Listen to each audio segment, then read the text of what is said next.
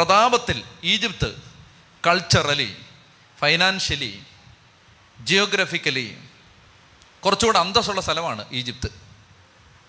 ഈ കാനാൻ എന്ന് പറയുന്ന അന്നത്തെ ഒരു പൊട്ടപ്രദേശത്തെ വെച്ച് നോക്കിയാൽ ഈജിപ്ത് കുറച്ചുകൂടി സാമ്പത്തിക സ്ഥിരതയുള്ള, സാമ്പത്തിക നേട്ടം കൊയ്യാൻ സാധ്യതയുള്ള, പ്രത്യേകിച്ച് മകൻ ആ നാട്ടിലെ ഭരണാധികാരിയായ പ്രതാപങ്ങൾക്ക് മീതെ ജീവിക്കാൻ സാധ്യതയുള്ള ആ സ്ഥലത്ത് ജീവിക്കുമ്പോഴും യാക്കൂബിൻ്റെ മനസ്സ് കാനാൻ നാട്ടിലാണ്. ഭൂമിയിൽ ജീവിക്കുമ്പോൾ ഒരു വിശ്വാസിയുടെ മനസ്സ് ഭൂമിയിൽ ജീവിക്കുമ്പോഴും ഭൂമിയിലെ സന്തോഷങ്ങൾ അനുഭവിക്കുമ്പോഴും ഭൂമിയുടെ സങ്കടങ്ങളുടെ ഭാഗമാകുമ്പോഴും വിശ്വാസിയുടെ മനസ്സ് സ്വർഗീയ കാനാനിലാണ്, നിത്യതയിലാണ്, സ്വർഗത്തിലാണ്. ചൊല്ലി പറഞ്ഞേ ഹല്ലേലൂയ. അതായത് ഈ ഭൂമിയിൽ ജീവിക്കുമ്പോഴും സ്വർഗം നോക്കി ജീവിക്കാൻ പറ്റുന്നവരാണ് ദൈവത്തിൻ്റെ മക്കൾ, ദൈവവിശ്വാസികൾ. ഒന്നാമത്തെ കാര്യം അതാണ്. 48-49 അധ്യായങ്ങൾ യാക്കോബ് തൻ്റെ മക്കളെക്കുറിച്ചും ഇസ്രായേലിനെക്കുറിച്ചും കാണുന്ന പ്രവചനങ്ങളാണ്. അതുകൊണ്ട് നമ്മൾ ഈ പ്രവചനങ്ങൾ ഓരോന്നോരോന്നായിട്ട് കാണാൻ പോവുകയാണ്. ഈ പ്രവചനങ്ങൾ സത്യത്തിൽ യാക്കോബ് നടത്തുന്നത് മരണത്തിന് തൊട്ട് മുമ്പാണ്. യാക്കോബിൻ്റെ അപ്പനായ ഇസഹാക്ക് മരിക്കുന്ന സന്ദർഭം ഒന്നാലോചിച്ച് നോക്കുക. ഇസഹാക്കിൻ്റെ മരണത്തിൻ്റെ സമയത്ത്, ഇസഹാക്ക് മരിക്കുന്ന സമയത്ത് ഇസഹാക്കിന് ഒരു വാക്ക് പോലും പ്രവചനമായി പറയാൻ പറ്റാതാണ് ഇസഹാക്ക് മരിക്കുന്നത്. എന്നാൽ യാക്കോബ് മരിക്കുമ്പോൾ യാക്കോബ് അത്ഭുതകരമായ ഭാവികാല പ്രവചനങ്ങൾ നടത്തിയിട്ടാണ് മരിക്കുന്നത്. ഇതാണ് അപ്പനും മകനും തമ്മിലുള്ള വ്യത്യാസം. എന്തായിരുന്നു അപ്പൻ്റെ പ്രത്യേകത? അപ്പൻ്റെ പ്രത്യേകത അല്ലലില്ലാതെ ജീവിച്ചവനായിരുന്നു അപ്പൻ. ഇസഹാക്കിൻ്റെ പ്രത്യേകത, ഇസഹാക്ക് ബുദ്ധിമുട്ട് അനുഭവിച്ചിട്ടില്ല. യാക്കോബിൻ്റെ പ്രത്യേകതയോ, നല്ല ബുദ്ധിമുട്ടിലൂടെ നട്ടം തിരിഞ്ഞൊരു ജീവിതത്തിൻ്റെ ഒടുവിലാണ് യാക്കോബ് മരിക്കുന്നത്. അപ്പോൾ ബുദ്ധിമുട്ടിയ, തകർക്കപ്പെട്ട, അലയാൻ വിധിക്കപ്പെട്ട, ചതിക്കപ്പെട്ട, ദൈവം തകർക്കാൻ അനുഭവങ്ങൾ കരുതി വെച്ച ഒരു ജീവിതത്തിൻ്റെ ഒടുവിൽ കണ്ണടയ്ക്കും മുമ്പ് യാക്കോബ് പ്രവചനങ്ങൾ നടത്തുകയാണ്. അപ്പോൾ അതാണ് യാക്കോബിൻ്റെ പ്രവചനത്തിൻ്റെ ആധാരം. അദ്ദേഹത്തിൻ്റെ ജീവിതത്തിൽ കടന്നു വന്ന സഹനങ്ങളാണ്. അതായത് നമ്മൾ സഹിച്ച വ്യക്തികളുടെ വാക്കിന് വ്യത്യാസമുണ്ട്, സഹിച്ച വ്യക്തികൾ പറയുന്ന വാക്കിന് വ്യത്യാസമുണ്ട്. 26 വർഷമായിട്ട് ചെയ്യാത്തൊരു തെറ്റിൻ്റെ പേരിൽ ഒരു കേസിൽ വിചാരണ ചെയ്യപ്പെടുന്ന ഒരു സഹോദരി കഴിഞ്ഞ ദിവസം സംസാരിക്കുകയായിരുന്നു. ആ സംസാരിക്കുന്ന ആ സഹോദരിയുടെ വാക്കിന് പ്രത്യേകതയുണ്ട്, സഹിച്ചവൻ്റെ വാക്കിനൊരു വ്യത്യസ്തതയുണ്ട്. തകർക്കപ്പെട്ട ഒരു ജീവിതത്തിൽ നിന്ന് അഭിഷേകം വരും. അതുകൊണ്ട് സഹനം ഉണ്ടെങ്കിൽ, ബുദ്ധിമുട്ടുണ്ടെങ്കിൽ, പ്രതികൂലം പ്രയാസമുണ്ടെങ്കിൽ ദൈവത്തിൻ്റെ മക്കളെ കരുതിക്കോണം. നമ്മുടെ ജീവിതത്തിലൂടെ വെളിപാടുകൾ വരാൻ സാധ്യതയുണ്ട്, വെളിപ്പെടുത്തലുകൾ നിൻ്റെ നാവിലൂടെ വരാം. തകർക്കപ്പെട്ട ജീവിതങ്ങളുടെ പ്രത്യേകതയാണ്. അതുകൊണ്ട് യാക്കോബ് അദ്ദേഹത്തിൻ്റെ ജീവിതകാലം മുഴുവൻ അലയാനും അതുപോലെ തകർക്കപ്പെടാനും ദൈവം വിട്ടുകൊടുത്ത് ഈ ജീവിതത്തിൻ്റെ ഒടുവിൽ പ്രവചനങ്ങൾ ഉണ്ടാവുകയാണ്. അതായത് prophecy always comes from a broken life. തകർക്കപ്പെട്ട ഒരു ജീവിതത്തിൽ നിന്നാണ് പ്രവചനങ്ങൾ വരാൻ പോണത്. അതുകൊണ്ട് തകർക്കപ്പെടാനുള്ള സാഹചര്യങ്ങളുണ്ടെങ്കിൽ അതിൽ സന്തോഷിച്ചോണം. അപ്പോൾ 5-ാമത്തെ വാക്യം, 48-ാം അധ്യായം 5-ാം വാക്യം, ഞാൻ ഈജിപ്തിൽ നിൻ്റെ അടുത്തെത്തുന്നതിന് മുമ്പ്. ആരാ പറയുന്നത്? യാക്കോബ് പറയുകയാണ്. ആരോട് പറയുകയാണ്? ജോസഫിനോട് പറയുകയാണ്. ജോസഫിനോട് യാക്കോബ് പറയുകയാണ്, മോനെ, നീ ഈജിപ്തിൽ ഭരണാധികാരിയാണെന്നറിഞ്ഞ് നിൻ്റെ അടുത്തേക്ക് ഞാൻ എത്തുന്നതിന് മുമ്പ് നിനക്ക് 2 മക്കൾ ജനിച്ചു. ആരൊക്കെയാണ് മക്കൾ? മനാസയും എഫ്രായിമും. ആ മക്കൾ, ആ പുത്രന്മാർ 2 പേരും എഫ്രായിമും മനാസയും എൻ്റേതാണ്. റൂബനും ശിമയോനും പോലെ അവരെൻ്റേതായിരിക്കും. എന്താ ഈ പറയുന്നതെന്നറിയാമോ? ശ്രദ്ധിക്കണം, ഒരു മർമ്മം പറയാൻ പോവാണ്. യാക്കോബ് പറയുകയാണ്, നിനക്ക് ഈജിപ്തിൽ വെച്ച് 2 മക്കളുണ്ടായില്ലേ, മനാസയും എഫ്രായിമും, അവർ എൻ്റെ മക്കളാണ്. നിൻ്റെ മക്കളല്ല, എൻ്റെ മക്കളാണ്. ഇതൊരു ഭംഗിക്ക് പറയുന്നതല്ല, ഒരു സന്തോഷമായിക്കോട്ടെ എന്ന് വിചാരിച്ചിട്ട് എടാ എൻ്റെ മക്കളാണ് അവർ എന്ന് പറയുന്നതല്ല. മറിച്ച് 12 ഗോത്രങ്ങളാണുള്ളത്. ഈ 12 ഗോത്രങ്ങളിൽ ഒരു ഗോത്രം, ലേവി ഗോത്രം, പൗരോഹിത്യത്തിനായി വേർതിരിക്കപ്പെടും കുറച്ച് കഴിയുമ്പോൾ. അപ്പോൾ ഗോത്രം എത്രയായി? 11ആയി. അപ്പോൾ ഒരു ഗോത്രം കുറയും. ഒരു ഗോത്രം കുറയുമ്പോൾ അതിനെ ഒന്ന് കോമ്പൻസേറ്റ് ചെയ്യണം. യേശുവിൻ്റെ 12 അപ്പസ്തോലന്മാരിൽ ഒരാളായ യൂദാസ് കെട്ടി ഞാന്ന് ചത്ത് കഴിയുമ്പോൾ മത്തിയാസിനെ തിരഞ്ഞെടുക്കുന്ന പോലെ ലേവി ഗോത്രം പൗരോഹിത്യ ശുശ്രൂഷയ്ക്കായിട്ട് മാറ്റി നിർത്തപ്പെടുമ്പോൾ ആ ഗോത്രത്തിന് പകരം മറ്റ് ഗോത്രങ്ങൾ വരണം, മറ്റൊരു ഗോത്രം വരണം. അതിന് ദൈവം ഒരുക്കിയൊരു പദ്ധതി ഇങ്ങനെയാണ്. ജോസഫിൻ്റെ 2 മക്കളായ മനാസെയും എഫ്രായിമും. ഇനി നിങ്ങൾ ബൈബിൾ വായിക്കുമ്പോൾ ഇതിന് ശേഷം 12 ഗോത്രങ്ങളുടെ ലിസ്റ്റ് എവിടെ പറഞ്ഞാലും ശ്രദ്ധിച്ചോണം, ആ 12 ഗോത്രങ്ങളിൽ ജോസഫിൻ്റെ പേരുണ്ടാവില്ല, പകരം മനാസയുടെയും എഫ്രായിമിൻ്റെയും പേരുണ്ടാവും. ലേവി ഗോത്രം ഓൾറെഡി മാറ്റപ്പെടും. അപ്പോൾ എത്രയായി? ജോസഫും ലേവിയും മാറ്റപ്പെട്ടാൽ പിന്നെ എത്ര ഗോത്രമുണ്ട്? 10 ഉള്ളൂ. ഇപ്പം 2 മിസ്സിംഗ് ആണ്. ആ മിസ്സിങ് 2 മനാസെ, എഫ്രായിം. ചതി പറഞ്ഞേ ഹല്ലേലൂയാ. ദൈവത്തിൻ്റെ കണക്ക് കൂട്ടലാണിതെല്ലാം. നേരത്തെ ദൈവം കണക്ക് കൂട്ടുകയാണല്ല. അപ്പോൾ അതുകൊണ്ട് യാക്കോബിലൂടെ പ്രവചനം വരികയാണ്, നിന്റെ മക്കൾ എൻ്റെ മക്കളാണ്. നിന്റെ മക്കളല്ലത്, റൂബനും ശിമയോനും പോലെ അവരെൻ്റെ മക്കളായിരിക്കും. അങ്ങനെ പറഞ്ഞിട്ട് ഈ 12 ഗോത്രങ്ങളുടെ കണക്ക് തികയ്ക്കുകയാണ്. ഇതെല്ലാം പഴയ നിയമത്തിലെ ഓരോ കാര്യവും പുതിയ നിയമത്തിൽ പൂർത്തീകരിക്കപ്പെടും. ഈ 12 ഗോത്രങ്ങളുടെ സ്ഥാനത്താണ് പുതിയ നിയമത്തിലെ 12 അപ്പസ്തോലന്മാർ. സഭ ഇസ്രായേലിൻ്റെ പുതിയ പതിപ്പാണ്, അല്ലെങ്കിൽ പുതിയ ഇസ്രായേലാണ് സഭ. ആ സഭയുടെ നയിക്കുന്ന 12 അപ്പസ്തോലന്മാർ. വെളിപാട് പുസ്തകത്തിലേക്ക് നമ്മൾ അവിടേക്ക് എത്തുമ്പോൾ നമുക്ക് മനസ്സിലാവും 24 ശ്രേഷ്ഠന്മാരുടെ കണക്ക് പറയും. ആരാണ് 24 ശ്രേഷ്ഠന്മാർ? 12 ഗോത്രങ്ങളുടെ തലവന്മാരും 12 അപ്പസ്തോലന്മാരും. അപ്പം ഇങ്ങനെയാണ് ബൈബിൾ മുന്നോട്ട് പോകുന്നത്. അപ്പോൾ ഈ 12 ഗോത്രങ്ങൾ പ്രധാനപ്പെട്ടതാണ്. അപ്പോൾ അതുകൊണ്ട് യാക്കോബ് ഈ മക്കളെ 2 പേരെ എടുക്കുകയാണ്. എന്നിട്ട് യാക്കോബിന് പ്രായം കൊണ്ട് കാഴ്ച മങ്ങി. അപ്പോൾ ഈ മക്കളടുത്ത് നിൽപ്പുണ്ട്, അവരെ കണ്ടിട്ട് മനസ്സിലാവുന്നില്ല. അപ്പോൾ അവരെ അടുത്ത് ഇങ്ങനെ തൊട്ട് നോക്കിയിട്ട് ചോദിച്ചു, ആരാണ് ഇവരും ചോദിച്ചു. ഇവരേതാ?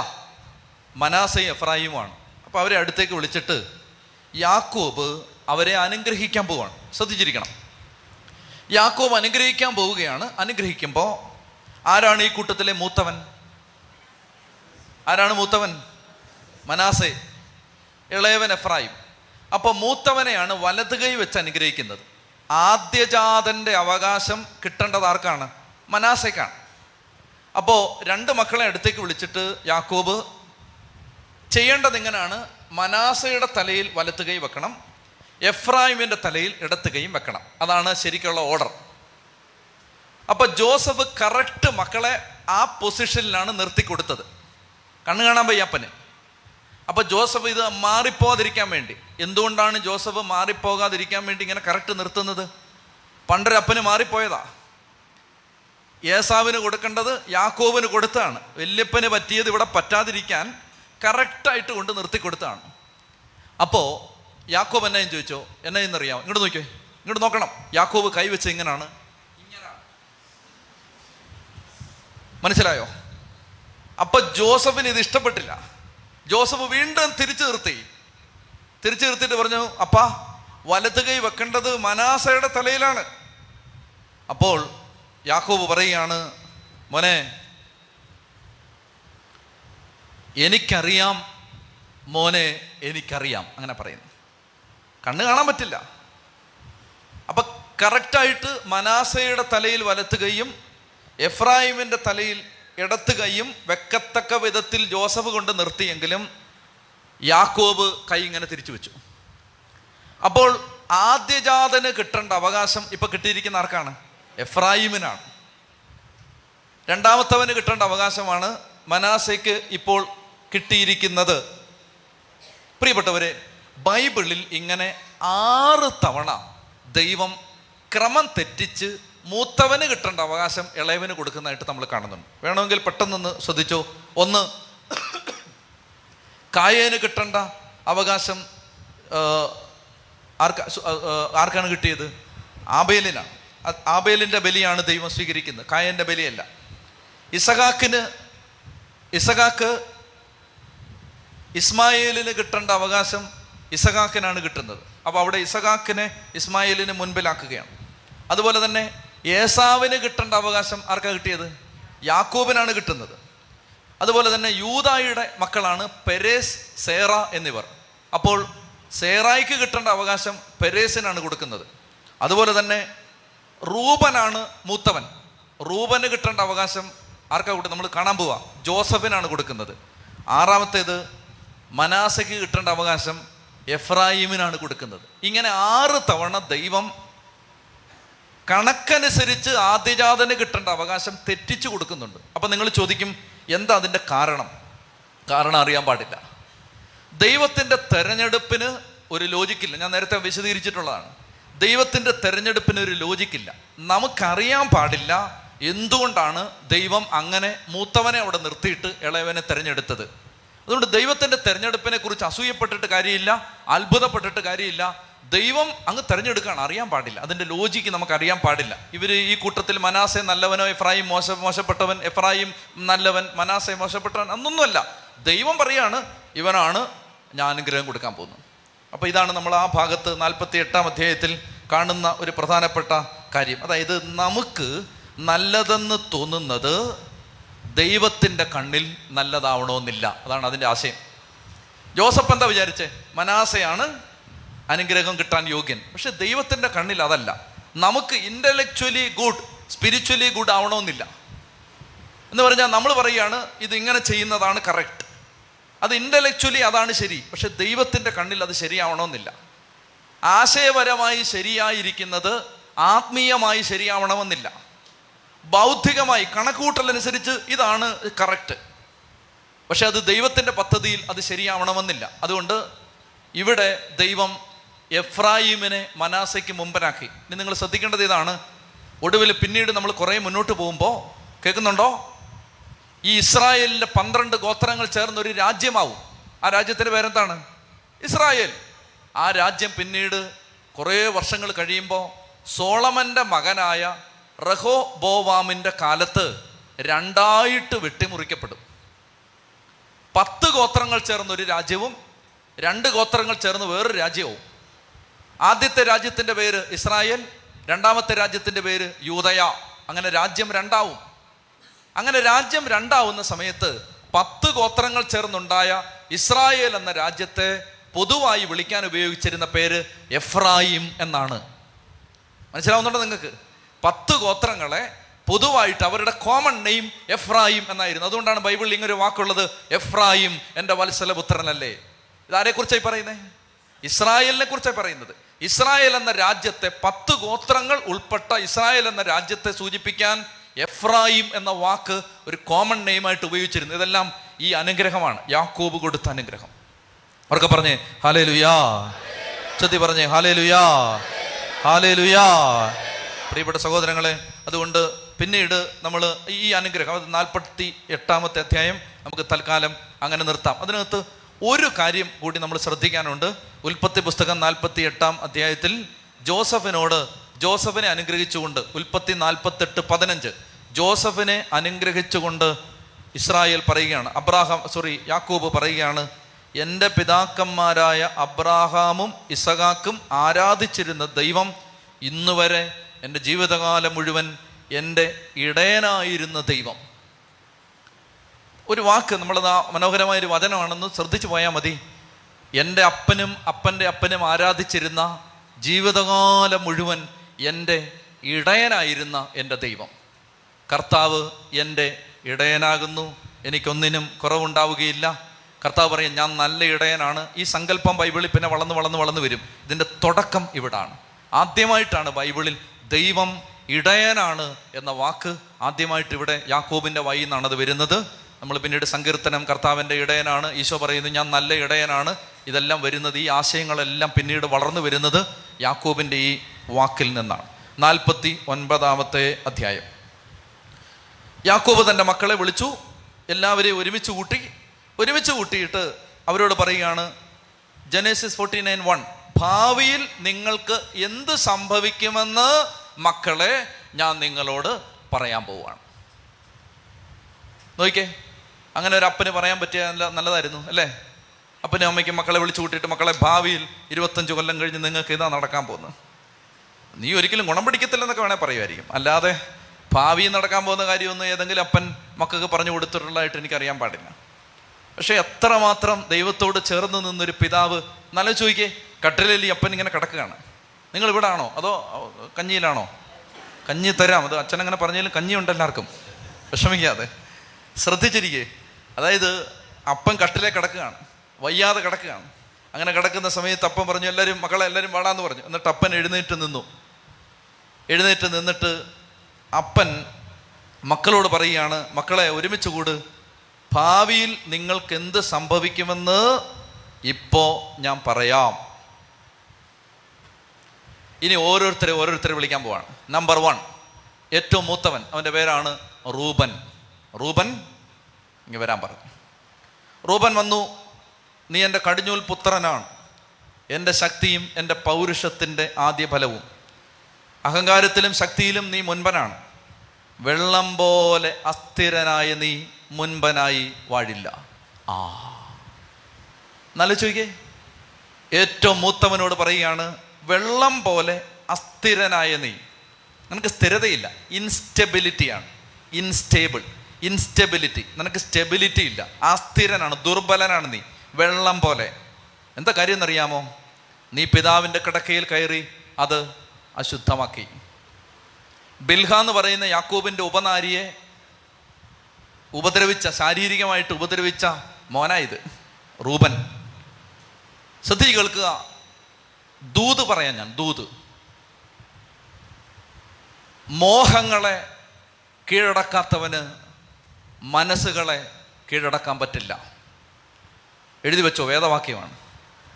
മോഹങ്ങളെ കീഴടക്കാത്തവന് മനസ്സുകളെ കീഴടക്കാൻ പറ്റില്ല. അതായത് റൂബൻ എന്താ സംഭവിച്ചേ? ഇത് നിങ്ങൾ ശ്രദ്ധിച്ച് കേട്ടുകൊള്ളണം. ഇസ്രായേലിൻ്റെ ചരിത്രത്തിൽ ആദ്യജാതന്മാർ, മൂത്ത മക്കൾ അപ്പൻ്റെ സ്ഥാനത്താണ്. അവരൊരു കാര്യം പറഞ്ഞാൽ അപ്പൻ പറയുന്നത് പോലെ അനിയന്മാരനുസരിക്കും. അതായിരുന്നു അവരുടെ പവർ. 37-ാമത്തെ അധ്യായത്തിൽ റൂബൻ ഒരു വാക്ക് പറയുന്നുണ്ട്, കൊച്ചിനെ ഒന്നും ചെയ്യരുത്, അവനെ ഉപദ്രവിക്കരുത്. അനിയന്മാർ കേട്ടോ? കേട്ടില്ല. എന്തുകൊണ്ട് കേട്ടില്ല? സ്വന്തം മോഹങ്ങളെ കീഴടക്കാത്തവനെ ആരും അനുസരിക്കില്ല. അപ്പ അമ്മേ, നിനക്ക് നിൻ്റെ മോഹങ്ങളെ കീഴടക്കാൻ പറ്റില്ലെങ്കിൽ മക്കളുടെ മനസ്സുകളെ നിനക്ക് നിയന്ത്രിക്കാൻ പറ്റുമെന്ന് വിചാരിക്കരുത്. സ്വന്തം മോഹങ്ങളെ കീഴടക്കാത്ത മാതാപിതാക്കളെ മക്കൾ വകവെക്കണമെന്നില്ല. ഇതൊരു ആത്മീയ തത്വമാണ്. അതാണ് ഇവിടെ പറഞ്ഞത്, യാക്കോബിൻ്റെ വായിലൂടെ ഒന്നാമത് വരുന്നത്. നീ വെള്ളം പോലെ അസ്ഥിരനാണ്, ഇൻസ്റ്റേബിൾ, അസ്ഥിരനാണ്, നിനക്ക് സ്ഥിരതയില്ല. കാരണം നീ പിതാവിൻ്റെ കിടക്കയിൽ കയറി അത് അശുദ്ധമാക്കി. എൻ്റെ ശയ്യയിൽ കയറി നീ എന്നെ ദ്രോഹിച്ചല്ലോ. എൻ്റെ കട്ടിലെ കയറിയില്ലേടാ, നീ എന്നെ ദ്രോഹിച്ചില്ലേ. ഒന്നാമത്തവൻ. അപ്പോൾ അവന് സമ്മാനം കിട്ടി. അവൻ്റെ സമ്മാനമായിട്ട് അവൻ മാറി നിന്നു. ലേവി, ശമയോൻ അടുത്തവരെ വിളിച്ചിട്ട് പറയാണ്, നിങ്ങൾ കൂടപ്പറപ്പുകളാണ്, അവരുടെ വാളുകൾ അക്രമത്തിൻ്റെ ആയുധങ്ങളാണ്, അവരുടെ ഗൂഢാലോചനകളിൽ എൻ്റെ മനസ്സ് പങ്കുകൊള്ളാതിരിക്കട്ടെ. എന്തെന്നാൽ തങ്ങളുടെ കോപത്തിൽ അവർ മനുഷ്യരെ കൊന്നു. ഞാൻ അവരെ യാക്കോബിൽ വിഭജിക്കും, ഇസ്രായേലിൽ ചിതറിക്കും. ശാപമാണ്. എന്താ ഇവർ ചെയ്തേ? ഓർക്കുന്നുണ്ടോ നിങ്ങൾ? എന്താ ഇവർ ചെയ്തേ? ഷെക്കേം എന്ന് പറയുന്ന പട്ടണത്തിൽ ചെന്ന് പെങ്ങളെ ഉപദ്രവിച്ചെന്ന പേര് പറഞ്ഞ് നാട്ടിലുള്ള സകല എണ്ണത്തിൻ്റെയും കഴുത്ത് വെട്ടിയതാണ് ആര്? ലേവിയും ശമയോനും. പറയുകയാണ്, നിങ്ങൾ ക്രൂരതയുള്ളവരാണ്, നിങ്ങൾ ചിതറിക്കപ്പെടും. പിന്നീട് ഇസ്രായേലിൻ്റെ ചരിത്രം പരിശോധിച്ചോ, ലേവി ഗോത്രം, ശമയോൻ ഗോത്രങ്ങൾ, അവർക്ക് സംഭവിക്കുന്നത് അവർ 12 ഗോത്രങ്ങളിലായി ചിതറിക്കപ്പെട്ടാണ് അവർ കിടന്നത്. എന്നാൽ ഒരു സന്തോഷ വാർത്ത കേട്ടുകൊള്ളുക, ലേവി ഗോത്രത്തിന് കിട്ടിയ ശാപം പിന്നീട് പരിഹരിക്കപ്പെടുന്നുണ്ട്. അതെങ്ങനെയാണെന്ന് ഞാൻ പറഞ്ഞുതരാം. ഈ ശാപമോക്ഷം കിട്ടുന്നത് എങ്ങനെയാണെന്ന് അറിയുന്നല്ലതാണ്. ഇതൊരു ശാപമാണിപ്പം. എന്താണ്? നീ ചെതറിക്കപ്പെടും, നീ ചെതറിക്കപ്പെടുമെന്ന് പറഞ്ഞ്, നീ ശിഥിലമാവുമെന്ന് പറഞ്ഞ് അപ്പൻ മകനെ ശപിച്ചാണിത്. മകന് സംഭവിക്കാൻ പോകുന്ന പ്രവചനം പറഞ്ഞതാണ്. എന്നാൽ ഇത് പിന്നീട് ലേവി ഗോത്രത്തിന് അത് പിന്നീട് ശാപമോക്ഷമായിട്ട് മാറുന്നുണ്ട്. എങ്ങനെയാന്ന് വെച്ചാൽ, പുറപ്പാട് പുസ്തകത്തിൽ ഇവരിങ്ങനെ മരുഭൂമിയിലൂടെ യാത്ര ചെയ്ത് പോകുമ്പോൾ മോശ കൽപ്പന വാങ്ങിക്കാൻ മലമുകളിൽ ചെന്ന് 40 ദിവസമായിട്ട് മോശയെ കാണാതിരിക്കുമ്പോൾ താഴെ ജനങ്ങൾ കാളക്കുട്ടിയെ ആരാധിക്കും. ഓർക്കുന്നുണ്ടോ? ആ സമയത്ത് മോശ ഇറങ്ങി വന്നിട്ട്, മോശ, നിങ്ങൾ ദൈവത്തിൻ്റെ പക്ഷത്തുള്ളവർ മാറി നിൽക്കാൻ പറഞ്ഞിട്ട് ജനത്തെ വിളിക്കുമ്പോൾ ലേവി ഗോത്രത്തിൽപ്പെട്ടവർ മാറി നിൽക്കും. ഒരിക്കൽ ദൈവത്തെ തള്ളിപ്പറഞ്ഞവർ, ഒരിക്കൽ ദൈവനിഷേധം ചെയ്തവർ, ശ്രദ്ധിച്ച് കേട്ടോണം, ഒരിക്കൽ ദൈവനിഷേധം ചെയ്തവർ മറ്റൊരവസരം വരുമ്പോൾ ദൈവത്തെ ഏറ്റു പറഞ്ഞാൽ അന്ന് കിട്ടിയ ശാപം ഇന്ന് അഴിയും. മനസ്സിലാവുന്നുണ്ടോ ഞാൻ പറയുന്നേ? മനസ്സിലാക്കിയിരിക്കണം ഇത്. അതായത് ഒരിക്കൽ ഒരു ശാപം കിട്ടി. എന്താണ്? ഒരു ഭിക്ഷക്കാരനെ ഉപദ്രവിച്ചു. ഉദാഹരണം, അനാഥൻ, അഗതി, പാവപ്പെട്ടവൻ, വിധവ, പരദേശി. ഇവൻ്റെ കണ്ണുനീര് പ്രതികാരത്തിന് വേണ്ടി നിലവിളിക്കും. അപ്പോൾ ഒരു ഭിക്ഷക്കാരനെ ഉപദ്രവിച്ചു. അവൻ കണ്ണുനീരൊഴുക്കിക്കൊണ്ട് ഇറങ്ങിപ്പോയി. ഇതൊരു ശാപത്തിന് കാരണമായി. ആ ശാപം ഇയാളിൽ കിടക്കുകയാണ്. എന്നാൽ ഏതാനും നാളുകൾ കഴിയുമ്പോൾ അയാൾ ഒരു ഭിക്ഷക്കാരനെ വീട്ടിലേക്ക് കൊണ്ടുവന്ന് സൽക്കരിച്ച് തുണിയും വാങ്ങിച്ചു കൊടുത്ത് പണവും കൊടുത്ത് ബഹുമാനിച്ച് ആ ഭിക്ഷക്കാരൻ, മോനെ നിനക്ക് നല്ലത് വരുമെന്ന് പറഞ്ഞാൽ അന്നത്തെ ശാപം ഇന്ന് അഴിയും. മനസ്സിലാവുന്നുണ്ടോ? അതുകൊണ്ട് ശാപമുണ്ട് ശാപമുണ്ടെന്ന് പറഞ്ഞുകൊണ്ട് മെഴുകുതിരി കത്തിച്ച് സമയം കളയാതെ, അച്ഛന്മാർക്ക് കാശ് കൊടുത്ത് സമയം കളയാതെ, 5000 കുർബാന ചൊല്ലി മെനക്കെടാതെ, ഞാൻ പറയുന്നത് ഇത്രയേ ഉള്ളൂ, നിങ്ങൾക്ക് ദൈവം തരുന്ന അവസരങ്ങൾ പ്രയോജനപ്പെടുത്തുക. ചെത്തി പറഞ്ഞേ ഹല്ലേലൂയാ. അതായത് ശാപം അഴിക്കാൻ വേണ്ടി ഇപ്പോൾ കാശും കൊണ്ട് നടക്കുന്നുണ്ട് കുറേ പേര്. എന്നോട് ഒരാൾ പറഞ്ഞു, 3 ലക്ഷം രൂപ ഞാൻ കൊടുത്തെന്ന് പറഞ്ഞു. ഞാൻ പറഞ്ഞു, നിനക്കത് തന്നെ വരണം. ഞാൻ നിൻ്റെ മുന്നിൽ കൂടെ തരാൻ പല കുറേ കാലമായിട്ട് നടന്നിട്ട് 50 പൈസ എനിക്ക് തന്നിട്ടില്ലല്ലോ, നിനക്ക് അങ്ങനെ തന്നെ വരണം. അപ്പോൾ എന്നോട് പറഞ്ഞു, അച്ഛാ കണ്ണി ചോരയില്ലാതെ വർത്തമാനം പറയാതെ 3 ലക്ഷം രൂപയാണ്. എന്തിനാണ് 3 ലക്ഷം രൂപ കൊണ്ടുപോയേ? ആ എന്തിനാണ് 3 ലക്ഷം രൂപ? ജൂബ ഇട്ടോണ്ടാ വന്നേ. അച്ഛനാന്നാ പറഞ്ഞേ. അച്ഛനാന്ന് ഉറപ്പുണ്ടോ? ഉറപ്പൊന്നുമില്ല. ജൂബ ഇട്ടോണ്ടാ വന്നേ. എന്നിട്ട് അച്ഛൻ പറഞ്ഞു, ഇത് ശാപമാണ്, ഈ ശാപം അഴിക്കാൻ വേണ്ടി ഞാൻ ഒരു 10, 30, 300, 3000 അത്ര അറിയാൻ പാടില്ല കുർബാന ചൊല്ലാനുണ്ട്, അതിന് 3 ലക്ഷം രൂപ വേണം. സന്തോഷമായിട്ട് എടുത്തു കൊടുത്തു. പെറ്റതള്ളയ്ക്ക് വെള്ളം കൊടുക്കുന്ന ടീമുകളല്ല. 3 ലക്ഷം വാരി ഈ കൂടോത്തരക്കാരനും ആഭിചാരക്കാരനും കൊടുക്കുന്നതിന് യാതൊരു മടിയില്ല. ഒരു ശേഷി കൂടോത്തര ഇത്, ഈ 3000 കുർബാന ഒരു ശേഷി കൂടോത്തര. അത് കുർബാന എന്ന് പേരേ ഉള്ളൂ. പ്രിയപ്പെട്ട സഹോദരങ്ങളെ, ശ്രദ്ധയോടെ കേട്ടുകൊള്ളുക. ഈ ശാപം ശാപം എന്ന് പറഞ്ഞുകൊണ്ട് നടക്കാതെ ദൈവം നിനക്ക് ഇന്ന് അവസരം തരും. ഇന്ന് ഇവിടെ അവസരം തരും. എന്തിനാണ്? ഒരിക്കൽ ചെയ്ത തെറ്റിന് പരിഹാരം ചെയ്യാൻ. ഒരു വേലക്കാരിയുടെ മുമ്പിൽ പത്രോസ് യേശുവിനെ തള്ളിപ്പറഞ്ഞു. 3 ആവർത്തി തള്ളിപ്പറഞ്ഞു. ഈശോ ആ ശാപം പത്രോസിൻ്റെ തലയ്ക്ക് മീതെ കിടക്കുമ്പോൾ തിബേരിയൂസിൻ്റെ തീരത്ത് തീ കൂട്ടിയിട്ട്, ഒരു തീ കൂട്ടി തീക്കൂനയുടെ മുമ്പിൽ വെച്ചാണ് തള്ളിപ്പറഞ്ഞത്. അപ്പോൾ അതുപോലെ തീ കൂട്ടിയിട്ട് കർത്താവ് പറഞ്ഞു, നീ ഒരിക്കൽ തള്ളിപ്പറഞ്ഞു, ഇപ്പൊ പറ, എന്നെ സ്നേഹിക്കുന്നോ? യെസ്. എന്നെ സ്നേഹിക്കുന്നോ? യെസ്. എന്നെ സ്നേഹിക്കുന്നോ? യെസ്.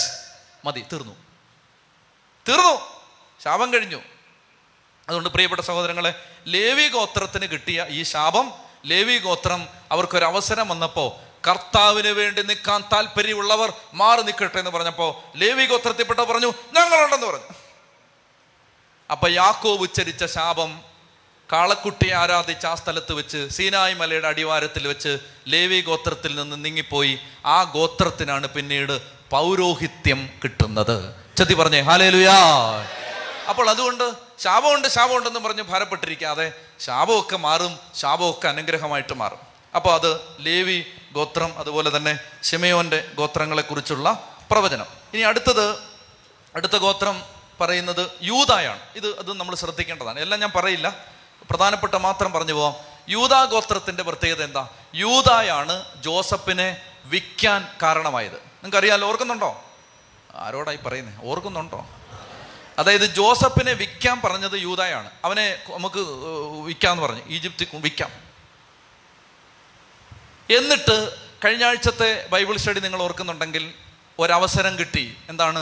ബെഞ്ചമിനെ തടവിലാക്കാൻ പോവാണ് ജോസഫ്. ആ സമയത്ത് യൂദാ പറയുകയാണ്, ബെഞ്ചമിനെ വെറുതെ വിട്ടേര്, ഞാൻ ജയിലിൽ കിടന്നോളാം. ഇതുപോലെ തന്നെ ഒരിക്കൽ ചെയ്ത തെറ്റിന് പരിഹാരം ചെയ്യാൻ ഒരവസരം വന്നപ്പോൾ യൂദ ആ അവസരം ഉപയോഗിച്ചു. ഇനി നിങ്ങൾ ശ്രദ്ധിച്ച് കേൾക്കുക. കുറ്റബോധം, ഭാരം, നിരാശ, ഡിപ്രഷൻ, അമിത ദുഃഖം, ഇതിലൊക്കെ കഴിയുന്ന മക്കള്, ഒരിക്കൽ ജീവിതത്തിൽ സംഭവിച്ച ഏതെങ്കിലും കാര്യത്തെക്കുറിച്ച് ഭാരപ്പെടുന്ന മക്കള് ഇനിയുള്ളത് ശ്രദ്ധിച്ച് കേട്ടുകൊള്ളുക. യൂദ നമ്മളൊരു അധ്യായം പഠിക്കാതെ വിട്ടതിൻ്റെ കാരണം അതത്ര നല്ലൊരു ഏർപ്പാട് പറയുന്ന അധ്യായം അല്ലാത്തത് കൊണ്ടാണ്. സ്വന്തം മരുമകളുമായിട്ട് ഈ മനുഷ്യൻ പാപം ചെയ്യുന്നതും പിന്നീട് അവൾ കണക്ക് ചോദിക്കാൻ വരുന്നതും പിന്നീട് അവളുടെ മക്കൾ ചില വൃത്തികേടുകളൊക്കെ കാണിക്കുന്നത്, അതൊക്കെയാണ് ആ അധ്യായത്തിൽ പറയുന്നത്. അതുകൊണ്ട് നിങ്ങൾ പഠിക്കുന്നില്ല എന്ന് പറഞ്ഞ് വിട്ടു. ദൈവം സഹായിച്ച് നിങ്ങളെല്ലാം വേറെ ഉൽപ്പത്തിയിലെ വേറൊന്നും വായിച്ചില്ലെങ്കിൽ അത് വായിച്ചിട്ടുണ്ടാവുമെന്നും എനിക്ക് നിശ്ചയമായിട്ട് അറിയാം. അപ്പോൾ അതുകൊണ്ട് ആ അത് കൃത്യമായിരിക്കും. അതുകൊണ്ട് ഞാൻ തുമ്പ് പൊടിപ്പും തൊങ്ങലും തുമ്പും അറ്റവും പറഞ്ഞാൽ നിങ്ങൾക്ക് മനസ്സിലാവും. അപ്പോൾ ഈ യൂത അങ്ങനെ ചില അബദ്ധങ്ങൾ പറ്റിയ ആളാണ്, അങ്ങനെ ചില പ്രശ്നങ്ങളൊക്കെ ഉണ്ടായിരുന്ന ആളാണ്, സ്വന്തം ഈ വികാരങ്ങളെ നിയന്ത്രിക്കാൻ പറ്റാതിരുന്ന ഒരാളാണ്. ഒന്ന്, ഇതുപോലെ ജോസഫിനെ ഈജിപ്തിലേക്ക് വിറ്റ ആളാണ്. ഇങ്ങനെയൊക്കെ ചെയ്ത മനുഷ്യനാണ്. പക്ഷെ ഭാവിയിൽ ഒരവസരം കിട്ടിയപ്പോൾ, അനുതപിക്കാൻ ഒരു ചാൻസ് വന്നപ്പോൾ അനുതപിച്ച് തെറ്റുതിരുത്തി പശ്ചാത്തപിച്ച് പ്രായച്ചിത്തം ചെയ്യാൻ, ആ വാക്ക് പ്രായച്ചിത്തം ചെയ്യാൻ തയ്യാറായിട്ട് നിന്ന ഈ മനുഷ്യൻ്റെ ഗോത്രത്തിലാണ് യേശു പിറക്കുന്നത്. മനസ്സിലായല്ലോ? ഈ യൂദാ ഗോത്രത്തിലാണ് ദാവീദിൻ്റെ ഗോത്രത്തിലാണ് യേശു പിറക്കുന്നത്. വെളിപാട് പുസ്തകത്തിൽ നമ്മൾ വായിക്കും, യൂദാ വംശത്തിൽ നിന്നുള്ള സിംഹം ദാവീദിൻ്റെ വേര്, അങ്ങനെ യേശുവിനെ പറയുന്നത്. യൂദാ ഗോത്രത്തിൽ നിന്നുള്ള സിംഹം ദാവീദിൻ്റെ വേര്. അപ്പോൾ നമ്മുടെ ജീവിതത്തിൽ കുറവുകളും കുറ്റവും പോരായ്മയും വന്നു എന്ന് കരുതി നിരാശപ്പെട്ടിരിക്കരുത്. യേശു വന്നത് കുറ്റങ്ങൾ ഏറ്റുപറയാനും പാപങ്ങളെക്കുറിച്ച് അനുദപിക്കാനും മനസ്സുണ്ടെങ്കിൽ നമ്മുടെ കുടുംബത്തിൽ നിന്നും തലമുറയിൽ നിന്നും വിശുദ്ധരും പ്രവാചകന്മാരും എഴുന്നേൽക്കാൻ സാധ്യതയുണ്ടെന്ന് ഓർമ്മിപ്പിക്കുന്ന പുസ്തകമാണ് ബൈബിൾ.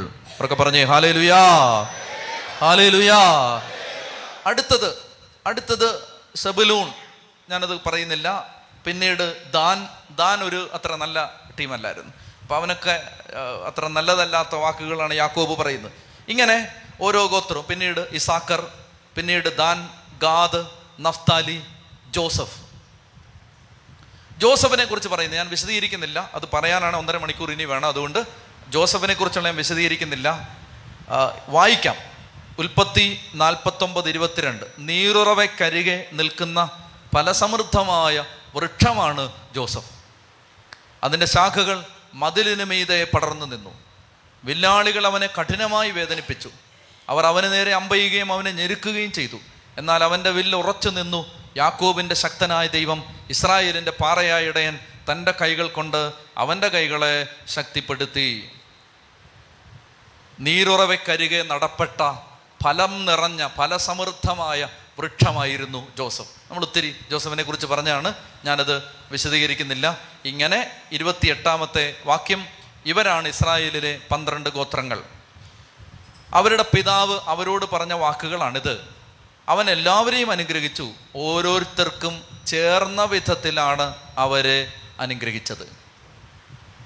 ഓരോരുത്തരുടെയും ജീവിതത്തിന് ചേർന്ന വിധത്തിൽ അവരെ അനുഗ്രഹിച്ചു. ഇനി അടുത്ത ആ അധ്യായത്തിൻ്റെ അവസാന ഭാഗത്ത് നമ്മൾ കാണുന്നത്, യാക്കോബ് മക്കളോട് പറഞ്ഞു, ഞാൻ മരിക്കാൻ പോവാണ് മക്കളെ, എന്നെ ഈജിപ്തിൽ അടക്കരുത്. പിതാക്കന്മാർ അടക്കപ്പെട്ട സ്ഥലം ഹിത്യനായ എഫ്രോണിൽ നിന്ന് അബ്രാഹാം വിലയ്ക്ക് വാങ്ങിയ സ്ഥലം. ഞാൻ ഒരിക്കൽ പറഞ്ഞിരുന്നു, കാനാൻ ദേശം ലക്ഷ്യമാക്കി യാത്ര തിരിച്ച അബ്രാഹത്തിന് കാനാൻ നാട്ടിൽ ആകെ ഉണ്ടായിരുന്നത് എന്താണെന്നറിയാമോ? കർത്താവിന് വേണ്ടി ജീവിച്ച്, കർത്താവിന് വേണ്ടി ഒരു ആയുസ് മുഴുവൻ ചെലവഴിച്ച് ഉണ്ടായിരുന്നതെല്ലാം നഷ്ടപ്പെടുത്തി കാനാൻ നാട്ടിലെത്തി താമസമാക്കിയ അബ്രാഹത്തിന് കാനാൻ നാട്ടിലാകെ ഉണ്ടായിരുന്ന എന്താ നിങ്ങൾക്കറിയാവോ? ഒരു കല്ലറ മാത്രമാണ്, ഒരു കല്ലറ മാത്രം. ആ കല്ലറയെക്കുറിച്ചായി പറയുന്നത്. എഫ്രോൺ, ഹിത്യനായ എഫ്രോണിൻ്റെ ഗുഹ, അബ്രാഹാം വിലയ്ക്ക് വാങ്ങിച്ചാണത്. അവിടെയാണ് അബ്രാഹാം അടക്കപ്പെട്ടത്, അവിടെയാണ് സാറായി അടക്കിയത്, അവിടെയാണ് ഇസഹാക്കിനെ അടക്കിയത്, അവിടെയാണ് റബേക്കയെ അടക്കിയത്, അവിടെയാണ് ലേയായെ സംസ്കരിച്ചത്. എന്നെയും അവിടെ അടക്കണം. ഇതാണ് യാക്കോബിൻ്റെ ഹൃദയം. കാനാൻ നാട്ടിൽ പിതാക്കന്മാർ അടക്കപ്പെട്ട സ്ഥലത്ത് എന്നെയും അടക്കണം എന്ന് പറഞ്ഞ് അവൻ ഇത് പറഞ്ഞു തീർന്നപ്പോൾ, അത് മനോഹരമായ വാക്യമാണത്. 49ാമധ്യായം 33 വാക്യം, തനിക്ക് പറയാനുണ്ടായിരുന്നത് പറഞ്ഞു തീർന്നപ്പോൾ യാക്കോബ് കിടക്കയിലേക്ക് ചാഞ്ഞു, അന്ത്യശ്വാസം വലിച്ചു, തൻ്റെ ജനത്തോട് ചേർന്നു പ്രവചിച്ചിട്ട് മരിച്ചു. ഓസ്കാർ റൊമേര എന്ന് പറയുന്ന ലാറ്റിൻ അമേരിക്കയിലെ ബിഷപ്പ്, ആ ബിഷപ്പ് കുർബാന ചൊല്ലിക്കൊണ്ടിരുന്ന സമയത്ത് വെടിവെച്ചു തീവ്രവാദികൾ. കാസയിലേക്ക് രക്തം വീണു, ബലിപീഠത്തിൽ കിടന്ന് മരിച്ചു. അതൊക്കെയാണ് മരണം. അതിന് പകരം ഓരോ നിഴഞ്ഞും വലിഞ്ഞും മരിക്കാൻ കിടക്കുകയാണ്. അതൊക്കെയാണ് മരണം. അതായത് കാസ എടുത്ത് ഇതെൻ്റെ രക്തം എന്ന് പറയുന്ന സമയത്ത് ഷൂട്ട്, ചങ്കിൽ നിന്ന് അങ്ങ് ചോര തെറിച്ച് കാസക്കകത്തേക്ക് വീണിട്ട് കാസ നിലത്തേക്ക് മറിഞ്ഞു വീഴുന്നു, ചങ്കിന്ന് ചോരയൊഴുകുന്നു, പടഞ്ഞു മരിക്കുന്നു. അതാണ് മരണം. ഫ്രാൻസിലെ ഒരു അച്ഛൻ ബലിപീഠത്തിൽ കുർബാന അർപ്പിച്ച് നിൽക്കുന്ന സമയത്ത് കയറി വന്ന് കഴുത്തറത്ത് അവിടെ ഇട്ട് കൊന്നു. അതൊക്കെയാണ് മരണം. പ്രവചിച്ചിട്ട്, ഇവിടെ ഒരാൾ പ്രവചിച്ചിട്ട് മരിച്ചു. പ്രസംഗിച്ചുകൊണ്ടിരിക്കുമ്പോൾ അങ്ങ് മരിക്കണം. അതൊക്കെയാണ് മരണം. അല്ലാതെ കിടന്ന് ഉഴിച്ചിലും പിഴിച്ചിലായിട്ട് കിടന്ന് മനുഷ്യന് മുഴുവൻ ബുദ്ധിമുട്ടുണ്ടാക്കിയിട്ട് ഒരു നാണം കെട്ട മരണം, അതൊന്നും മരണമല്ല. മരിക്കുകയാണെങ്കിൽ ഇങ്ങനെ മരിക്കണം. ഒരിക്കൽ ഒരച്ഛൻ ഇങ്ങനെ പ്രസംഗിച്ചു, എനിക്കറിയാവുന്ന ഒരു അച്ഛനാണ്. പ്രസംഗിച്ചുകൊണ്ടിരിക്കുന്ന സമയത്ത് അച്ഛൻ പറഞ്ഞു, ഈ പ്രസംഗിക്കുന്ന ഞാനോ കേൾക്കുന്ന നിങ്ങളോ ഈ പള്ളി വിട്ട് പോകണമെന്ന് ഒരു നിർബന്ധമില്ല, എപ്പോൾ വേണേലും മരിക്കാം. ഒരപ്പച്ചൻ അത് കേൾക്കുകയും അപ്പം തന്നെ മരിക്കുകയും ചെയ്തു. അപ്പം തന്നെ ഇവിടുന്ന് അച്ഛനില്ല. അച്ഛൻ പിന്നെ വിദേശത്തേക്ക് പോയി. ഇടവക്കാർക്ക് പിന്നീട് അച്ഛൻ്റെ പ്രസംഗം കേൾക്കാൻ പേടിയായതുകൊണ്ട് അപ്പോൾ അത് ഇരുന്ന് ഇരിപ്പിലങ്ങ് മരിച്ചു. എന്തല്ല മരണം അത്? പ്രവചനം പറഞ്ഞിട്ട് അന്ത്യശ്വാസം വലിച്ചു. 49 കഴിഞ്ഞു. 50-ാം അധ്യായം. ജോസഫ് തൻ്റെ പിതാവിൻ്റെ മുഖത്തേക്ക് കമിഴ്ന്നു വീണു, കരഞ്ഞുകൊണ്ട് അവനെ ചുംബിച്ചു.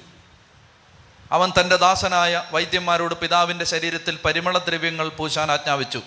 40 ദിവസം എടുത്തു സുഗന്ധദ്രവ്യം പൂശിത്തീരാൻ. കാരണം ഈജിപ്തുകാർ അത്രയും സമയമെടുക്കും. ഈജിപ്തുകാരങ്ങനെ പൂശുന്നത് എന്തിനാ? മമ്മിയാക്കാൻ വേണ്ടിയാ. പിരമിഡ് മമ്മി ഓർമ്മയുണ്ടോ? ആ, അപ്പോൾ ഇതിങ്ങനെ തൈലമെല്ലാം പൂശിയിട്ട് അവരൊരു പിരമിഡിനകത്ത് എടുത്ത് വെച്ചേനെ, ആരെ? യാക്കോബിനെ. അപ്പോൾ ഈജിപ്തുകാർ 70 ദിവസം അവനെ ഓർത്ത് വിലപിച്ചു. ഇതെല്ലാം ഈജിപ്തുകാരുടെ രീതിയാണ്. 40 ദിവസം കൊണ്ട് തൈലമെല്ലാം പൂശി റെഡിയാക്കി, എന്നിട്ട് 70 ദിവസം വിലപിച്ചു. ഇതെല്ലാം കഴിഞ്ഞപ്പോൾ ജോസഫിന് മനസ്സിലായി അപ്പൻ മമ്മിയാവാനുള്ള സാധ്യതയുണ്ട്, പപ്പ മമ്മിയാവാൻ സാധ്യതയുണ്ടെന്ന് ജോസഫിന് മനസ്സിലായി. അതുകൊണ്ട് പിരമിഡിനകത്ത് എടുത്ത് വെക്കുന്നതിന് മുമ്പ് ഫറവോയോട് ചെന്നിട്ട് പറഞ്ഞു, എൻ്റെ അപ്പൻ എന്നോട് ഒരു പ്രതിജ്ഞ എന്നെക്കൊണ്ട് ചെയ്യിച്ചിരുന്നു. അപ്പം മരിക്കുമ്പോൾ അപ്പൻ്റെ പിതാക്കന്മാരെ അടക്കിയിരുന്ന സ്ഥലത്തേക്ക് കൊണ്ടുപോയി കാനാൻ നാട്ടിൽ അപ്പൻ്റെ പിതാക്കന്മാരുടെ കല്ലറയിൽ സംസ്കരിക്കണം. അതുകൊണ്ട് ഞാൻ പോയി പിതാവിനെ സംസ്കരിച്ചിട്ട് തിരിച്ചു വരാം. ഫറവോ അതിന് അനുവദിച്ചു. അങ്ങനെ ഫറവോയുടെ കൂടെയുള്ള ആളുകളും ജോസഫിൻ്റെ കൂടെയുള്ള ആളുകളും സഹോദരന്മാരെല്ലാം കൂടെ വിലാപയാത്രയായിട്ട് അവർ ജോർദാനക്കരയുള്ള അത്താദ് എന്ന് പറയുന്ന സ്ഥലത്തെ മെതിസ്ഥലത്തെത്തി ഉച്ചത്തി വിലപിച്ചു. 7 ദിവസം അവിടെ വിലാപം ആചരിച്ചു. നല്ലൊരു ജീവിതമല്ലേ ഈ മനുഷ്യൻ്റെ കർത്താവിന് വേണ്ടി? നിങ്ങൾ ഓർക്കുന്നുണ്ടോ ഈ മനുഷ്യൻ എങ്ങനെ തുടങ്ങിയെന്ന്? ചതിയൻ. യാക്കോബേ നിന്റെ പേരെന്താണ്? ചതിയൻ. അങ്ങനെ പറഞ്ഞ ആളാ ചതിയൻ. ഈ ചതിയനാണ് അവസാനം ഇങ്ങനെ രൂപാന്തരപ്പെടുന്നത്. എന്തു നല്ല ജീവിതമായിട്ട് മാറി. യാക്കോബിൻ്റെ ദൈവം എന്നാ ഇപ്പം പറയും നമ്മൾ, യാക്കോബിൻ്റെ ദൈവം. അപ്പോൾ ജീവിതകാലം മുഴുവൻ വഞ്ചിച്ചും ചതിച്ചും പറ്റിച്ചും ഒറ്റിക്കൊടുത്തും കാലുവാരിയൊക്കെ ജീവിച്ചൊരു മനുഷ്യൻ കർത്താവ് തൊട്ടപ്പോൾ, അതിനെക്കുറിച്ച് ഞാൻ പറയാം, കർത്താവ് തൊട്ടപ്പോൾ മാറ്റം വന്നിട്ട് പിന്നെ അവൻ്റെ ജീവിതം ഒരു സെലിബ്രേഷനായിട്ട് മാറി. 40 ദിവസം തൈലം പൂശി, 70 ദിവസം വിലപിച്ചു, കാനാൻ ദേശത്ത് കൊണ്ടുപോയി, 7 ദിവസം പിന്നെ അവിടെ വിലാപം ആചരിച്ചു. എല്ലാം കഴിഞ്ഞിട്ട് ഗുഹയിൽ, എഫ്രോണിൻ്റെ ഗുഹയിൽ, ശ്മശാന ഭൂമിക്ക് വേണ്ടി അബ്രാഹാം വാങ്ങിയ ഗുഹയിൽ പിതാവിനെ സംസ്കരിച്ചതിന് ശേഷം അവരെല്ലാവരും കൂടി തിരിച്ചു വന്നു. ഇനിയാണ് രസകരമായ ഒരു സംഭവം നടക്കാൻ പോകുന്നത്. എല്ലാവരും കൂടെ തിരിച്ചു വന്നു കഴിഞ്ഞപ്പോൾ 11 സഹോദരന്മാരും കൂടെ ഒരുമിച്ച് കൂടിയിട്ട് പറഞ്ഞു, അപ്പൻ മരിച്ചു, ഇനി നമ്മുടെ കാര്യത്തിൽ ഒരു തീരുമാനം ഉണ്ടാവും. ഇത്രയും കാലം ഇവൻ സഹിച്ചും ക്ഷമിച്ചും നിന്നതായിരിക്കും. അപ്പനെ ഭാരപ്പെടുത്താതിരിക്കാൻ ഇവൻ നമ്മളോട് മനഃപൂർവ്വം ക്ഷമിച്ചതായി പ്രകടിപ്പിച്ചതായിരിക്കും, അഭിനയിച്ചതായിരിക്കും, ഭാവിച്ചതായിരിക്കും.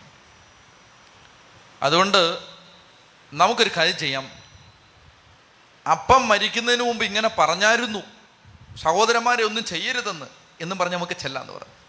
കണ്ടോ, പിതാവ് മരിക്കുന്നതിന് മുമ്പ് ഇങ്ങനെ കൽപ്പിച്ചിരുന്നു എന്ന് പറയാൻ ഒരു ദൂതനെ അവൻ്റെ അടുത്തേക്ക് അയച്ചു. ജോസഫിനോട് പറയണം, അങ്ങയുടെ സഹോദരന്മാരുടെ തെറ്റുകളും കുറ്റങ്ങളും ദയവായി ക്ഷമിക്കണം, അവർ അങ്ങയെ ദ്രോഹിച്ചു. അങ്ങയുടെ പിതാവിൻ്റെ ദൈവത്തിൻ്റെ ദാസന്മാരുടെ തെറ്റുകൾ പൊറുക്കണമെന്ന് ഞങ്ങൾ അപേക്ഷിക്കുന്നു. നിങ്ങൾ ആലോചിച്ച് നോക്കിയാൽ നിങ്ങൾക്ക് എന്നെ തോന്നുന്നു, ഇത് ശരിക്കും യാക്കൂബ് പറഞ്ഞാണോ? പറഞ്ഞായിരിക്കുമോ? നിങ്ങൾക്ക് എന്നാ തോന്നുന്നു? നിങ്ങളുടെ ഇരിപ്പ് കണ്ടിട്ട് നിങ്ങൾക്ക് പ്രത്യേകിച്ചൊന്നും തോന്നുന്നില്ല എന്നെനിക്ക് തോന്നുകയാണ്. അതായത് ശരിക്കും ഇത് യാക്കൂബ് പറഞ്ഞിട്ടുണ്ടാവുമോ? ഇല്ലേ? പിന്നെ ഇവർ പറയുന്നോ? അവരുടെ പേടി കൊണ്ട്. അതായത് യാക്കൂബിന് എന്തെങ്കിലും പറയണമെങ്കിൽ മോനെ ജോസഫേ ഞാൻ മരിക്കാൻ പോവാ, അതുങ്ങളൊന്നും ചെയ്യരുത് എന്ന് പറഞ്ഞുകൂടെ? അപ്പം ഇതൊരു കഥയുണ്ടാക്കിയതാണ്. കഥയുണ്ടാക്കാനുള്ള കാരണം എന്തെന്നറിയാമോ? കഥയുണ്ടാക്കാനുള്ള കാരണം ഞാൻ ഒരു പാഠം പറഞ്ഞുതരാം. ഈ കഥകളുണ്ടാക്കുന്നത് എങ്ങനെയാണെന്നറിയാമോ? കഥ പറഞ്ഞുതരാം. അതായത് നമ്മളാണ് ജോസഫിൻ്റെ സ്ഥാനത്തെങ്കിൽ നമ്മളവനെ ഉപദ്രവിച്ചേനെ. ഇവർ ചിന്തിക്കുകയാണ്. അപ്പം അതുകൊണ്ട് അവനും ചിലപ്പോൾ അങ്ങനെ ചെയ്യാൻ സാധ്യതയുണ്ട്. കഥയുണ്ടാക്കുന്ന എങ്ങനെ മനസ്സിലായല്ലോ? ഒരു ചെറുക്കനും പെണ്ണും കൂടെ പോയി. അപ്പം നമ്മളാണ് ആ ചെറുക്കൻ്റെ സ്ഥാനത്തെങ്കിൽ ഇങ്ങനെ ചെയ്തേനെ. അപ്പം അവരങ്ങനെ ചെയ്തിട്ടുണ്ടാവും. കഥയുണ്ടാക്കുന്നത് മനസ്സിലായി എങ്ങനെയാന്ന്? ഇങ്ങനാ കഥയുണ്ടാക്കുന്നത്, ഇങ്ങനാ പല കഥയുണ്ടാക്കിയത്. മനസ്സിലാവുന്നുണ്ടോ? അതായത് നമ്മുടെ ധാർമ്മിക നിലവാരം വെച്ച് നമ്മൾ മറ്റുള്ളവരെ അളക്കും. ഇങ്ങനെയാണ് കഥകൾ ഉണ്ടാവുന്നത്. അവർക്ക് പറഞ്ഞേ ഹല്ലേലൂയാ. നമ്മുടെ നിലവാരം വെച്ച് നമ്മൾ അളക്കും. നമ്മളെപ്പോലെ നമുക്ക് പറ്റുന്നില്ല, അയ്യോ അപ്പോൾ അവർക്ക് എങ്ങനെ പറ്റും, അപ്പോൾ അവർ എന്തെങ്കിലും കള്ളക്കളികളുണ്ടാവും, എന്തെങ്കിലും കൊള്ളരുതായ്മ ഉണ്ടാവും. ഇങ്ങനെയാണ് കഥകൾ ഉണ്ടാവുന്നത്. മനസ്സിലായോ? എന്നവർക്ക് പറ ഹല്ലേലൂയാ. അപ്പോൾ ഇവന്മാർ വിചാരിച്ചേടാ നമ്മളായിരുന്നെങ്കിൽ ജോസഫിനെ കൊല്ലാക്കൊല ചെയ്തേനെ, എന്നാൽ പിന്നെ അവൻ അങ്ങനെ ചെയ്യാൻ സാധ്യതയുണ്ട്. അതുകൊണ്ട് നമുക്ക് പറയാം അപ്പൻ ഇങ്ങനെ പറഞ്ഞായിരുന്നു, അപ്പം പറഞ്ഞായിരുന്നു ജോസഫെ നീ ചായ കുടിക്കാൻ പോയ സമയത്ത്, ഓഫീസിൽ പോയ സമയത്ത് അപ്പം പറഞ്ഞായിരുന്നു എന്ന് പറയാനായിട്ട് വിടുകയാണ്. ഇത് കേട്ടപ്പോൾ ജോസഫ് കരഞ്ഞുപോയി. പാവം, ഇത് കരയാനേ സമയമുള്ളൂ. നേരത്തെ നമ്മൾ കണ്ടതല്ലേ, 5 തവണ കൂടെ പോയി കരയും, തിരിച്ചു വരും, പിന്നെയും കരയും, തിരിച്ചു വരും. അങ്ങനെ പാവ ഒരു മനുഷ്യനാണ്. അതാണ് ദൈവം ഇയാളെ ഉയർത്തിയത്. ആ ഹൃദയത്തിൻ്റെ ആ ആ ആ എളിമയും അദ്ദേഹത്തിൻ്റെ ഹൃദയത്തിൻ്റെ നൈർമല്യവും കണ്ടിട്ടാണ് കർത്താവ് ഉയർത്തുന്നത്. അപ്പോൾ സഹോദരന്മാർ വന്നവൻ്റെ മുമ്പിൽ വീണ് പറഞ്ഞു, താണു വീണ്. പണ്ട് ജോസഫ് കണ്ടൊരു സ്വപ്നം നിങ്ങൾ ഓർക്കുന്നുണ്ടോ? സഹോദരന്മാർ അവരുടെ കറ്റകൾ എൻ്റെ കറ്റയുടെ മുമ്പിൽ വീണ് കിടക്കണം. അത് പറഞ്ഞാൽ അവനെ അടിച്ചിറക്കിയത്. ഇപ്പോൾ അതേ കാലാന്തരത്തിൽ അത് അക്ഷരാർത്ഥത്തിൽ സംഭവിക്കുകയാണ്. സഹോദരന്മാർ വന്നവൻ്റെ മുമ്പിൽ കുമ്പിട്ട് കിടന്നിട്ട് പറഞ്ഞു, ഞങ്ങൾ അങ്ങയുടെ ദാസന്മാരാണ്. ശ്രദ്ധിക്കുക, ഉൽപ്പത്തി പുസ്തകത്തിലെ ഏറ്റവും പ്രധാനപ്പെട്ട വാക്യങ്ങൾ ശ്രദ്ധിക്കുക. ജോസഫ് ചോദിച്ചു, നിങ്ങൾ പേടിക്കണ്ട, ഞാനെന്താ ദൈവത്തിൻ്റെ സ്ഥാനത്താണോ? ബൈബിൾ ദിനവൃത്താന്ത പുസ്തകത്തിൽ പറയുന്നു, പ്രതികാരം ദൈവത്തിൻ്റെ, നിയമാവർത്തന പുസ്തകത്തിൽ പ്രതികാരം ദൈവത്തിൻ്റേതാണ്, അവിടുന്ന് പകരം വിട്ടു. എന്നെ കേൾക്കണം, ശ്രദ്ധിക്കണം. പ്രതികാരം ആരുടേതാണ്? ദൈവത്തിൻ്റേതാണ്. പ്രതികാരം ചെയ്യേണ്ടതാരാണ്? ദൈവമാണ്. നീതി നടത്തേണ്ടതാരാണ്? ദൈവമാണ്. നമ്മൾ പ്രതികാരം ചെയ്യുമ്പോൾ നമ്മൾ ദൈവമായിട്ട് സ്വയം മാറുകയാണ്. നമ്മൾ ആരോടെങ്കിലും പ്രതികാരം ചെയ്യുമ്പോൾ നമ്മൾ ദൈവത്തിൻ്റെ സ്ഥാനത്തേക്ക് സ്വയം അവരോധിക്കുകയാണ്. അതിൻ്റെ പേരാണ് 1-ാം പ്രമാണ ലംഘനം. അതുകൊണ്ടാണ് വൈരാഗ്യം, പക, പ്രതികാര ചിന്ത, പകപോക്കൽ അത്രമേൽ പ്രധാനപ്പെട്ട ഒരു പാപമായിട്ട് മാറുന്നത്. നമ്മൾ ദൈവത്തിൻ്റെ സ്ഥാനത്തേക്ക് നമ്മളെ തന്നെ പ്രതിഷ്ഠിക്കുകയാണ്. ജോസഫ് ചോദിക്കുകയാണ്, ഞാനെന്താ ദൈവത്തിൻ്റെ സ്ഥാനത്താണോ? ശ്രദ്ധിച്ചു കേൾക്കുക, നിങ്ങൾ എനിക്ക് തിന്മ ചെയ്തു, പക്ഷേ എൻ്റെ ദൈവം അതെനിക്ക് നന്മയാക്കി മാറ്റി. റോമാലേഖനം 8-ാം അധ്യായം 28 ജോസഫ് വായിച്ചിട്ടില്ല. വായിച്ചിട്ടുണ്ടോ? വായിച്ചിട്ടില്ല. ദൈവത്തെ സ്നേഹിക്കുന്നവർക്ക്, അവിടുത്തെ പദ്ധതി അനുസരിച്ച് വിളിക്കപ്പെട്ടവർക്ക് അവിടുന്ന് സകലതും നന്മയ്ക്കായി പരിണമിപ്പിക്കും. റോമാലേഖനം 8:28 ജോസഫിന് അറിയാൻ പാടില്ല. നിയമാവർത്തനം ജോസഫിന് അറിയാൻ പാടില്ല. പക്ഷേ ജോസഫ് പറയുകയാണ്, ആത്മാവിൽ നിറഞ്ഞ് മനുഷ്യൻ പറയുകയാണ്, ഞാനെന്താ ദൈവത്തിൻ്റെ സ്ഥാനത്താണോ? നിങ്ങളെനിക്ക് തിന്മ ചെയ്തു, എൻ്റെ ദൈവം അത് നന്മയാക്കി മാറ്റി. ഞാൻ ഇന്ന് ഈ ദിവസം നിങ്ങൾ ശ്രദ്ധിക്കേണ്ട വളരെ പ്രധാനപ്പെട്ട ഒരു കാര്യം, പ്രിയപ്പെട്ട സഹോദരങ്ങളെ, ഞാൻ നിങ്ങളോട് പറയുന്നു, നിങ്ങളെനിക്ക് തിന്മ ചെയ്തു, ദൈവം അത് നന്മയാക്കി മാറ്റി. ഇന്ന് കാണുന്നത് പോലെ അനേകം പേരുടെ ജീവൻ രക്ഷിക്കാനാണ് അവിടുന്ന് അത് ചെയ്തത്. ജോസഫ് പറയുകയാണ്, നമ്മുടെ ജീവിതത്തിൽ ആര് നമുക്കെതിരെ തിന്മ ചെയ്താലും, ആര് നമുക്കെതിരെ ദ്രോഹം ചെയ്താലും 2 കാര്യങ്ങൾ നിങ്ങൾ ശ്രദ്ധിക്കണം. ഒന്ന്, ദൈവം അറിയാതെയും ദൈവം അനുവദിക്കാതെയും ഇത് എന്നോട് ചെയ്യാൻ അവർക്ക് പറ്റില്ല. ദൈവം പച്ചക്കൊടി കാണിച്ചിട്ടാണ്, ചെയ്തോടാ എന്ന് പറഞ്ഞ് അനുവാദം കൊടുത്തിട്ടാണ് അവരങ്ങനെ ചെയ്തത്. നിങ്ങളെ ഒരു സെന്റ് ഒരു തുണ്ട് ഭൂമി പോലും തരാതെ വഴിയാധാരമാക്കി നിങ്ങളുടെ കുടുംബം ഇറക്കി വിട്ടു എന്ന് വിചാരിക്കുക. നിങ്ങൾ മനസ്സിലാക്കണം പ്രിയപ്പെട്ട മക്കളെ, ദൈവം അനുവദിക്കാതെ നിങ്ങളുടെ സഹോദരങ്ങൾക്കോ കുടുംബാംഗങ്ങൾക്കോ അങ്ങനെ ചെയ്യാൻ പറ്റില്ല. ദൈവം പെർമിഷൻ കൊടുത്തിട്ടാണ്. നിങ്ങൾക്കുണ്ടായിരുന്ന ജോലി ഒരാൾ ഉപദ്രവം ചെയ്ത് വഞ്ചിച്ച് പാരവെച്ച് നഷ്ടപ്പെടുത്തി എന്ന് വിചാരിക്കുക. നിങ്ങളിപ്പോൾ ജോലിയില്ലാത്ത ആളാണ്, നിങ്ങളുടെ കുടുംബം പട്ടിണിയിലാണ്. ദൈവം പച്ചക്കൊടി കാണിക്കാതെ, ദൈവം പെർമിഷൻ കൊടുക്കാതെ ആർക്കും നിങ്ങളോട് ഇത് ചെയ്യാൻ പറ്റില്ല. ഇത് വിശ്വസിക്കണം. ഇത് ജീവിതത്തിലെ അടിസ്ഥാന തത്വമായി വിശ്വസിക്കണം. ആര് എന്ത് ദ്രോഹം ചെയ്താലും പ്രിയപ്പെട്ടവരെ, അത് ദൈവം അനുവദിച്ചിട്ടാണ് എന്നും വിശ്വസിക്കണം. ഒന്ന്, ക്ഷമിക്കാനുള്ള വഴിയെ ഞാൻ പറഞ്ഞിരുന്നത്, അത് ദൈവം അനുവദിച്ചിട്ടാണ്, ഇപ്പം കർത്താവ് അതിന് പെർമിഷൻ കൊടുത്തതാണ്. രണ്ട്, ഇങ്ങനെ വിശ്വസിച്ചാൽ, ഇങ്ങനെ ഒരാൾ വിശ്വസിച്ചാൽ ഇയാൾക്ക് കിട്ടിയ ദുരനുഭവം ഇയാളുടെ നന്മയാക്കി മാറ്റേണ്ട ബാധ്യത അയാൾ വിശ്വസിച്ച ദൈവത്തിൻ്റെതായി മാറുകയാണ്. അതാണ് രണ്ടാമത്തേത്. ഇങ്ങനെ ഒരാൾ വിശ്വസിച്ചാൽ, അതായത് ഇപ്പോൾ ഒരാൾ കയറി വന്ന് എന്നെ അടിച്ചു എന്ന് വിചാരിക്കുക. എന്നെ അടിച്ചപ്പോൾ ഞാൻ പറയുകയാണ്, കർത്താവേ നീ എന്നെ നീ അനുവദിച്ചിട്ടാണ് ഇയാൾ അടിച്ചത്. ഇങ്ങനെ ഞാൻ വിശ്വസിച്ചാൽ എനിക്ക് കിട്ടിയ ഈ അടി എൻ്റെ അഭിഷേകമാക്കി മാറ്റേണ്ട ബാധ്യത പിന്നെ ദൈവത്തിൻ്റെതാണ്. നിങ്ങൾക്കിത് മനസ്സിലാവുന്നുണ്ടോ പ്രിയപ്പെട്ടവരെ? അതുകൊണ്ട് ജീവിതത്തിൽ ആരെന്ത് ചെയ്തിട്ടുണ്ടെങ്കിലും അതെല്ലാം നമുക്ക് കൃപയുടെയും അഭിഷേകത്തിൻ്റെയും ചവിട്ടുപടികളായിട്ട് കണ്ട് കയറി കയറി പൊക്കോണം. തിരിച്ചു ചോദിക്കാനൊന്നും പോകണ്ട, ഇങ്ങനെ പറഞ്ഞു എന്ന് ചോദിക്കാനും കൂട്ടി ചോദിക്കാനൊന്നും പോകണ്ട, അങ്ങനെ എന്തിനാ പറഞ്ഞതെന്ന് ചോദിക്കാൻ പോകണ്ട. മിണ്ടാതങ്ങ് നടന്നാൽ മതി. എന്താ സംഭവം എന്നറിയാമോ? മിണ്ടാന്ന് ഫ്രാൻസിസ് അസീസി പറഞ്ഞു, എല്ലാവരും എന്നെ എറിഞ്ഞോളാൻ പറഞ്ഞു, എല്ലാവരും എന്നെ എറിഞ്ഞു, ഞാനല്ല കല്ലെല്ലാം പറക്കി ഞാൻ ഒരു പള്ളി പണിഞ്ഞെന്ന് പറഞ്ഞു. നിങ്ങൾക്കിട്ട് കിട്ടുന്ന സകല കല്ലും എടുത്ത് നിങ്ങൾക്ക് കൊട്ടാരങ്ങൾ പണിയാൻ പറ്റും. നിങ്ങളെനിക്ക് തിന്മ ചെയ്തു, എൻ്റെ ദൈവം അത് നന്മയാക്കി മാറ്റി. അതുകൊണ്ട് പേടിക്കണ്ട, നിങ്ങളെയും നിങ്ങളുടെ മക്കളെയും ഞാൻ പോറ്റിക്കൊള്ളാം.